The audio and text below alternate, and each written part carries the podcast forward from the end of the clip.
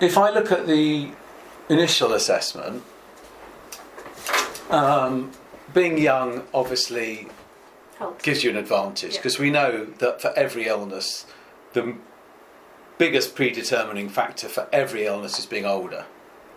Yeah. And then the second biggest predetermination tends to be male.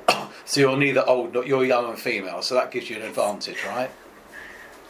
Um, everything else is good. Um, but the only thing that, well, there are two areas, three, right? How much sleep do you get on average? Less than eight hours. So, how much sleep do you get? Um, yeah, I'd say seven seven hours per night on average. So, just talk, walk me through what your sleep pattern looks like. The two or three hours before bed.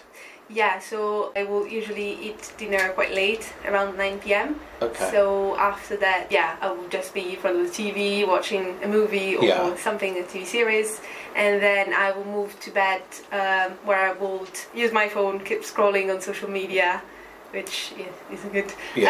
Uh, and then yeah, we'll just turn it off, turn the light off, and go to bed. So, supper is about half past nine. Yeah, When, what time do you go to bed? midnight. Okay. Yeah, And what time do you wake up? Half past seven sometimes. Sometimes yeah, yeah even earlier. And so, do you think you're naturally an owl or a lark? Um, I don't know. I, I think I'm, uh, yeah, I, I think I usually, yeah, wake up early naturally and then I will just force myself to go back to sleep for, yeah, to, to get some extra minutes. Yeah. Really, yeah. So, I would say you're probably a bit short of sleep because ideally you want eight hours of sleep, and no one sleeps perfectly all the way through. Hmm. So, generally, we talk about if you want eight hours of sleep, then you need an eight and a half hour sleep opportunity. So, if you if you're up at say seven thirty, you really should be asleep by eleven. And so you're what you're doing is you're cutting your sleep short by that amount. Now, people don't realise that sleep is in very specific and very structured ways. So you've got these sleep cycles. And in an ideal sleep, you have five sleep cycles, and each cycle has a slightly different structure. So during the during sleep, lots of things happen. So people think of sleep as being quite inactive, but actually your body is very, very active in sleep.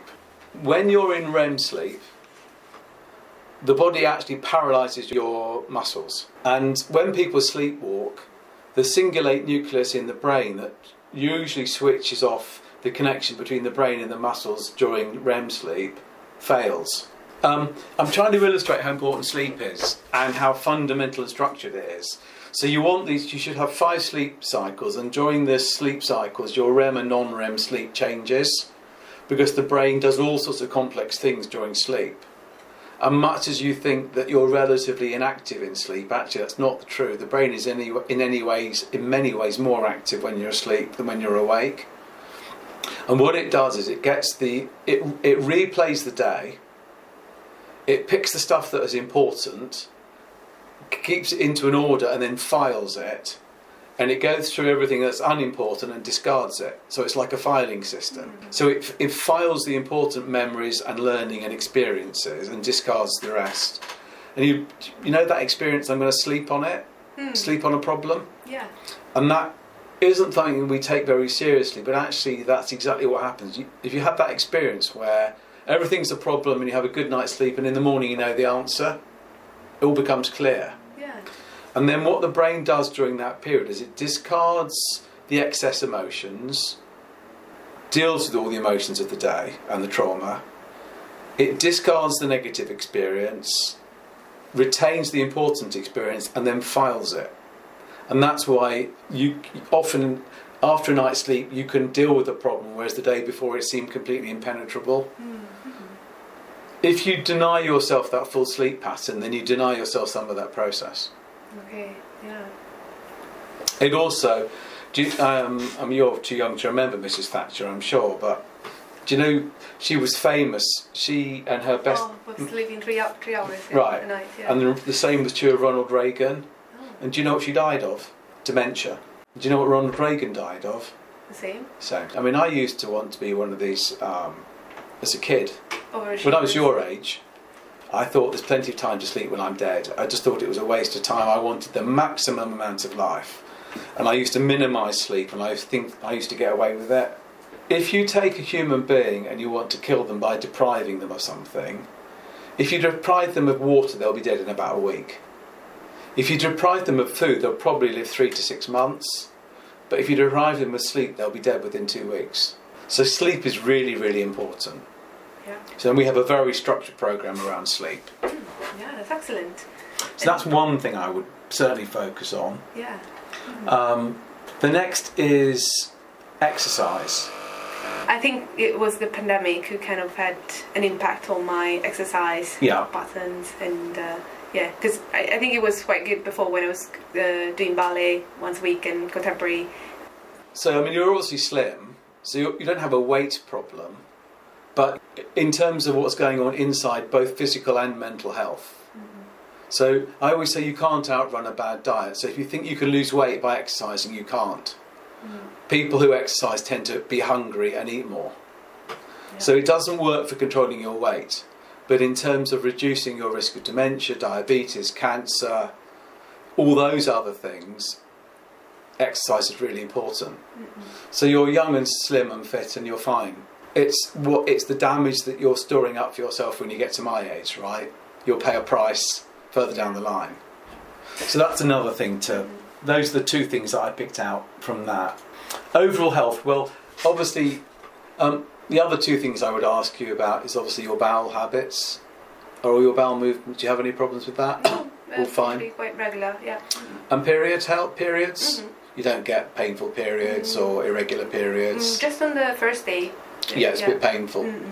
And yeah. are, are your periods regular? Yeah. Because another thing I see with women your age is polycystic ovarian syndrome. Mm. And these women don't ovulate. And the diet that's high in sugar and carbs and processed food, which drives up your insulin, because your insulin is trying to control your blood glucose, women also have a level of testosterone. So if your insulin is raised, the, one of the side effects of raised insulin is raised testosterone. And that's why these young women, they're not necessarily overweight, but they end up with uh, acne, male pattern hair growth, um, terrible problems with their periods, and they don't ovulate because the hypertestosteronemia, so the excess testosterone, prevents ov- ovulation, so it reduces your fertility. Mm-hmm. And what they do in the NHS is they give you drugs to force you to ovulate, and eventually those women get pregnant, and then they have a gestational diabetes. Then they have their baby, and their blood sugar goes back, and then they struggle to get pregnant a second time, have even worse gestational diabetes the second time, and then in their 40s they get type 2 diabetes. It's very unhealthy. Yeah. I'm just wondering at the root cause of your acne is something around your diet. Yeah. To be honest, I don't know because uh, yeah, it's always been very good, and then yeah, since January or something, yeah, it got a bit spotty. A lot more. Yeah. And does it come more uh, around the? Does it relate to your menstrual menstrual cycle yeah. as well? Yeah. Yeah. So that's something to think about. Medication, vitamin D. What dose do you take? Uh, just um, I think recommended minimum dose. Yeah, it's probably nothing like enough.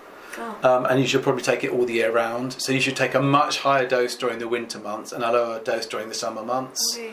And also, you should take it. Vitamin D isn't actually a vitamin; it's actually a hormone, Oh. and it has an effect, direct effect on about five percent of our genes. It actually modifies. It has an epigenetic effect.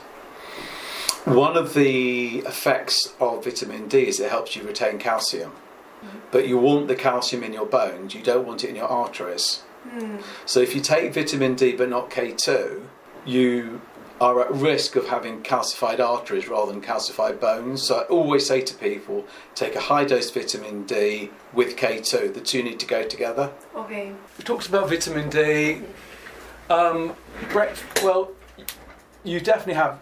Oh, Sugary breakfast. Nutella.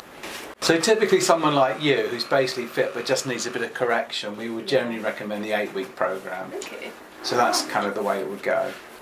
How do you find the willingness to give up some products? Because When people are worried about their health, and it's an alternative which, which is end up taking medication, mm-hmm. people are quite surprisingly willing. And what if at some point you kind of fall back into it and then That's why we run an extension program. So we offer sort of a, a 12 month extension program where people just want ongoing support. Mm-hmm. so is there any type of sweet at all that you would allow? Um, black dark chocolate, 90, 85%. Nothing wrong with chocolate. It's it's Cadbury's Dairy Milk. It's got seventy nine percent sugar. So I think there's just enough sugary stuff in your diet to cause problems in the long term, really. Um, so there are there are there are a few things that you are doing that if you correct now will mean that you won't have problems later on. That's the point.